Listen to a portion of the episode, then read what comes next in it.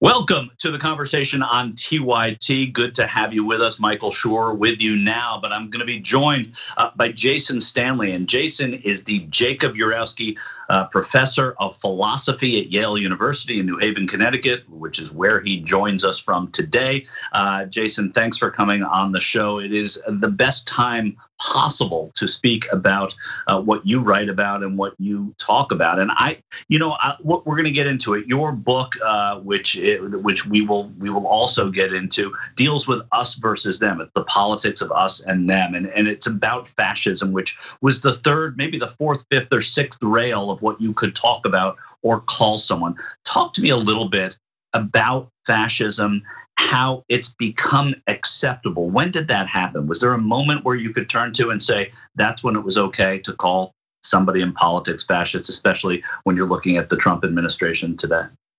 So, fascism is a cult of the leader that's based on uh, a myth of national regeneration uh, in the face of supposed challenges by leftists, Marxists, minorities, and immigrants. And as soon as you have a government, as soon as you have someone who's running on the basis uh, of saying, I am the only one that can restore the nation in the face of this invasion by immigrants. Uh, for someone like me, who's a scholar of propaganda and fascism and whose parents are survivors of the European Holocaust, uh, that was just an alarm bell. As soon as Donald Trump came down from his elevator and proclaimed that Mexicans were rapists, that that you know Mexicans were bringing in Mexican immigrants were rapists and some were good people. Uh, he ran a campaign on the basis of attacking immigration, on the uh, uh, law and order. These are classic fascist tropes of the 20th 20th century, and it, it was sort of impermissible to talk about this because America can't be fascist, supposedly. But it turns out when you do the research that uh, that when Donald Trump calls his movement the America First movement, that is in fact uh, harkening back to the time when the United States was fascist, was not was fascist, but had a fascist social and political movement, had multiple fascist social and political movements, among which were America First which HBO's Plot Against America has shown us in detail. Uh, the Philip Roth novel is about that. It's about Charles Lindbergh, the spokesperson for America First, whom we know the Nazis thought of as a potential American Führer. So it was impermissible to talk this way because, you know, uh, but uh, because it's it's the United States, uh, we can't have fascism here. We have democracy genes, uh, but we have to look at our country like a country that is uh, belongs in the world. Uh, yes, we've done great things and we've done terrible things, but what happens in other countries can happen to us too. And when you look for a label of the ideology and increasingly the social and political movement that is Trumpism, the one that fits most closely uh, is the label fascism. Not because of Hitler, uh, but because of fascist movements all across the world. In Britain, where the where the whose whose motto, the fascist uh, British fascist motto was "Britain for the British," and they favored a complete ban on immigration. Sound familiar? Uh, the uh, the immigration policies that Trumpism represents are the ones that Hitler praises in Mein Kampf. Uh, so uh, so call it what it is. Uh, not all fascist social and political movements are the Nazis. Is is um is American exceptionalism, which I couldn't stop thinking about when you were talking about America first and you were talking about Britain first, is American exceptionalism that turn of phrase is that a code word for is that fascism light? Uh, when when you hear i mean this was there were 50 bullet points that the president gave at the rnc uh, that uh, that were going to sort of be the blueprint for the for the uh, for the convention. Among them was the idea of american exceptionalism can you talk about that a little bit and how it relates to your subject? So american exceptionalism uh, fits the fascist mindset because fascism is always ultranationalism and, and nationalist exceptionalism. We have such a hard time seeing Trump as a fascist figure because he's so American. But any American fascist would, would be as American as apple pie, which Trump is. Trump is as American as apple pie. Uh, American exceptionalism is both a sign of fascism as well as a sign of anti fascism because our American exceptionalism takes the form of regarding ourselves as immune to fascism. So American exceptionalism could be healthy. Uh, it could be a, a it, it's it's a sort of Rorschach, right? Uh, I think it's dangerous even in its good form right now because it blocks us from seeing that we are that we are susceptible to the ideologies that other that that have befallen other democracies around the world. Right, and it also it requires interpretation as well. I mean, uh, American exceptionalism to one person can be what a great welfare system we have, while to another person that could be one of the things that makes um, America terrible to that person. Correct? Absolutely. Absolutely. This is how propaganda works. It's as Walter Lippmann said, you put a symbol up so that different people can read that symbol in different ways. Yeah, well, fascism, uh, propaganda, Italian words. I, would rather have, as we talked about before the interview, pizza than those. But uh, in, in, in terms of in terms of what we, uh, your book, your book is how fascism works, uh, the politics of us versus them. You've never seen, or I've never seen, in in my lifetime, the us versus them at work like it is now? Where have we seen it in a most pronounced way? Let's talk about the convention and what you saw there and bring this home, bring it to, to Donald Trump. Right. So not all not all us versus them politics is fascist. Fascism is a particular kind of us versus them politics based on uh, you know, uh, we we are we are the hardworking people. We are the law-abiding people. They are the lazy ones and the criminal ones. Fascism is based on social Darwinism. So we are always the hardworking ones. They are the lazy ones.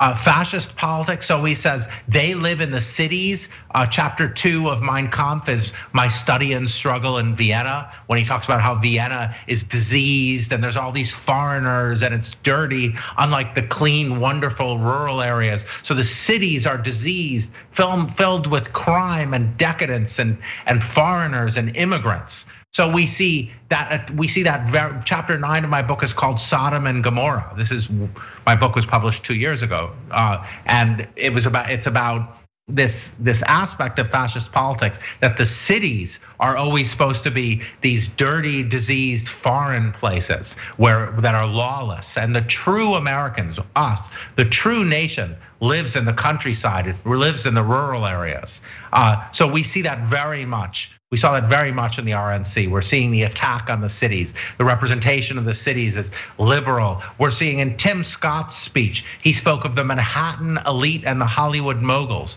This is right out of the protocols of the elders of Zion that there's an elite, a global elite. Uh, this global elite is trying to destroy the nation, uh, and we need a strong leader to protect us. We see the cult of the leader uh, the RNC, the Republicans didn't even have a platform. Their only platform was Donald Trump. Uh, we saw dictatorial elements with Trump's, uh, the ruling parties, the, the, the family members being trotted out, and we're seeing we're seeing so uh, so we're seeing so many of in Law and Order. Chapter seven of my book is called Law and Order. The idea is they are criminals.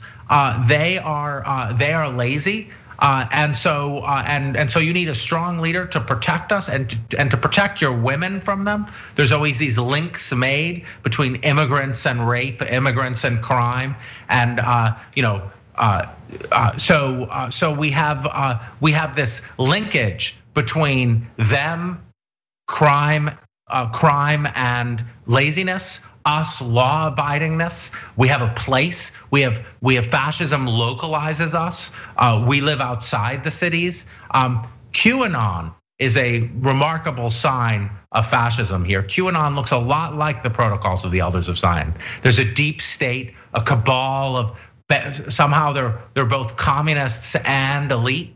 They're bankers, Hollywood moguls, and yet they're communists. And uh, and lurking behind it all, we have uh, the idea that uh, that Hitler actually talked about with the Jews that they're after our children, that the sex rings, the pedophilia. This is a structure very familiar from fascist propaganda. And and tell me a little bit. And, and by the way, the president must have really loved chapter seven of your book. He tweets about it constantly. Uh, the the the whole idea of uh, fascism uh, and propaganda versus conspiracy. What's the, the the subtle difference between those things as you brought up QAnon? So the goal the goal of the conspiracy theory is to paint the enemy so the idea in fascist politics is they are decadent criminal communists who, who want to replace us with the minorities so the KKK said the Jews are trying to foment a race war. That was Hitler's idea as well. And so the idea is there's you're either with us or you are the enemy. They are the communists who are seeking to foment a race war, and I am the only one who can protect you from them. So there's no legitimate political opposition. There's no legitimate political party that's in opposition. There's just the traitors and the lead versus the leader.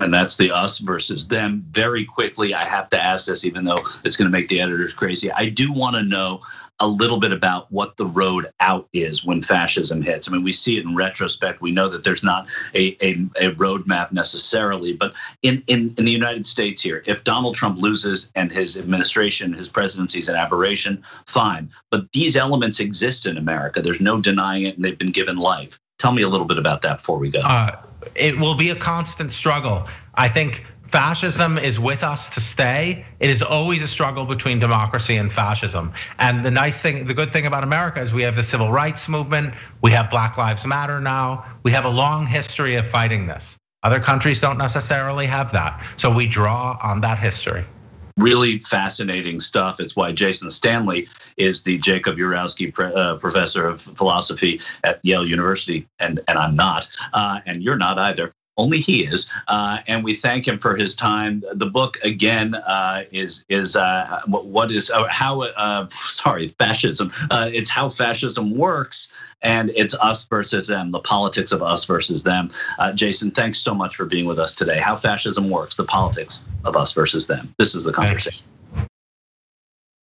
Welcome to the conversation. I'm Michael Shure here on TYT Network. And if you're like me, you've probably looked at some of the reactions to how people are getting their information about COVID and just shaking your head. You cannot believe uh, some of the quote unquote facts that come out of people's mouths when you listen to what the doctors are really saying. But luckily for you, we have Fadi Quran here. Fadi is uh, is the campaign director for Avaaz. He joins us from Memphis, Tennessee, and and he knows a lot more about the role that Facebook plays uh, in in all of this uh, COVID information we're getting, both dangerous and occasionally helpful, I guess. Fadi, thanks for being on the conversation.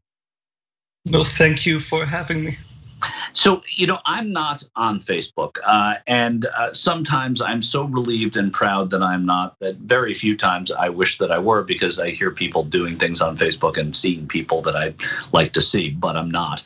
Uh, however, I do know that uh, that it's in the news uh, for, for myriad reasons uh, having to do with politics. But there's something sort of in the underbelly of it, which is its effect on COVID. And I, I know it's it's hard to bottom line this, but what I'd love to do is talk to you a little bit about Avaaz and, and, and, and what you do at Avaaz and what the mission of Avaaz is, and then to talk a little bit about COVID and and why why Facebook has played such an important role in how people's uh, perceptions of the disease and the pandemic uh, have been have been formed. So tell me a little bit about Avaaz. Yeah, definitely. And the best way to think about Avaaz is we're the world's largest online civic movement we have over 63 million people who are part of our network. And the way we organize is essentially we ask around the world what are the top issues that we should be campaigning about, that we should be fundraising, organizing on. And this has meant that we have campaigned for human rights in the Middle East. We have fought against climate change. We helped organize the Paris Climate March. The challenge came in 2016 when we realized no matter what the issue we cared about was, what the issues we were fighting for were, um, everything came under threat because of disinformation. This kind of toxic, false, and misleading information that was polarizing societies, was putting LGBT communities in Africa at risk. It then put the American elections at risk. We, we saw what happened in 2016. We saw the consequences of Cambridge Analytica, Brexit in the EU, the genocide in Myanmar. And our organization and our members realized that if we want to build the world most people everywhere want, we need to fight this problem of disinformation that's disrupting our societies. And that's how we began to just build a large investigative team along the side with um, campaigners that looked at the social media uh, networks and how they were playing a role in amplifying this bad content. And that's what led us to find and began researching the type of health misinformation that was making people sick and led us to conclude that not only was Facebook um, affecting people's human rights, putting our democracies in danger, it also was a major threat to public health around the world. And that comes not just from the misinformation that people could get on Facebook, but also from the notion, like the uh, the the COVID disease itself, that if you get it, you're you're a carrier, right? And you take that misinformation and you spread it as if it were in fact COVID, in a sense, uh, to to use that model. I, I, I want to know what some of the sort of um, highlights, one of the the, the under the, the the that are you know part of this whole Facebook uh, problem when it comes to COVID? What are some of some? What is some of the misinformation that has been dangerously spewed on Facebook and shared? Yeah, well, the problem is there's so many different pieces. Um, what our report found, number one, and only looked at a subset of misinformation networks in only five countries, and they alone had reached over 3.8 billion estimated views um, on the network. And the content, for example, one piece that went viral in the US, particularly in California and on the West Coast, was this fake claim that the Stanford Medical uh, Center had told people that if you could hold your breath for 10 seconds, that meant that you did not have COVID 19. And that just spread, you know, even in some cases, we found nurses spreading it, thinking that it's true because the misinformation was so well designed.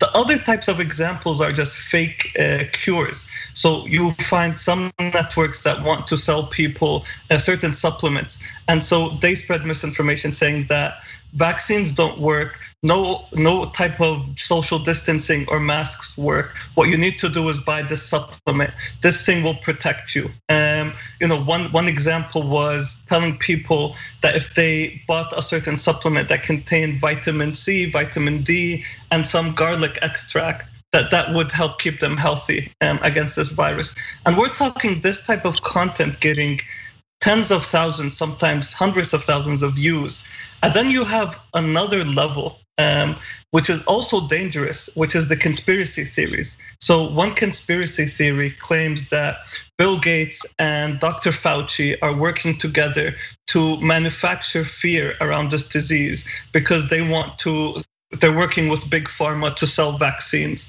or because they you know bill gates want to wants to implant chips in people's bodies. And we we sometimes think that this misinformation you know it's only the kind of quacks and ignorant people who believe it.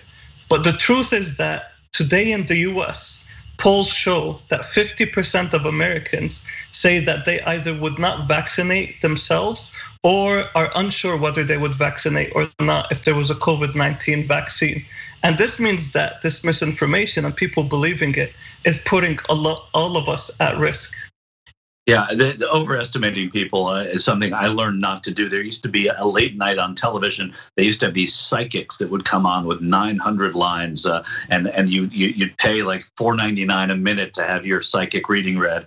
And I just couldn't believe people would do it. And it turns out they made hundreds of millions of dollars doing it. So it doesn't surprise me at all. What is um, but not just what is Avaaz doing, but what is the recourse? Newspapers have an ombudsman, many of them do. They certainly have editors there that will make corrections and and apologize and set the record straight, the, the good ones.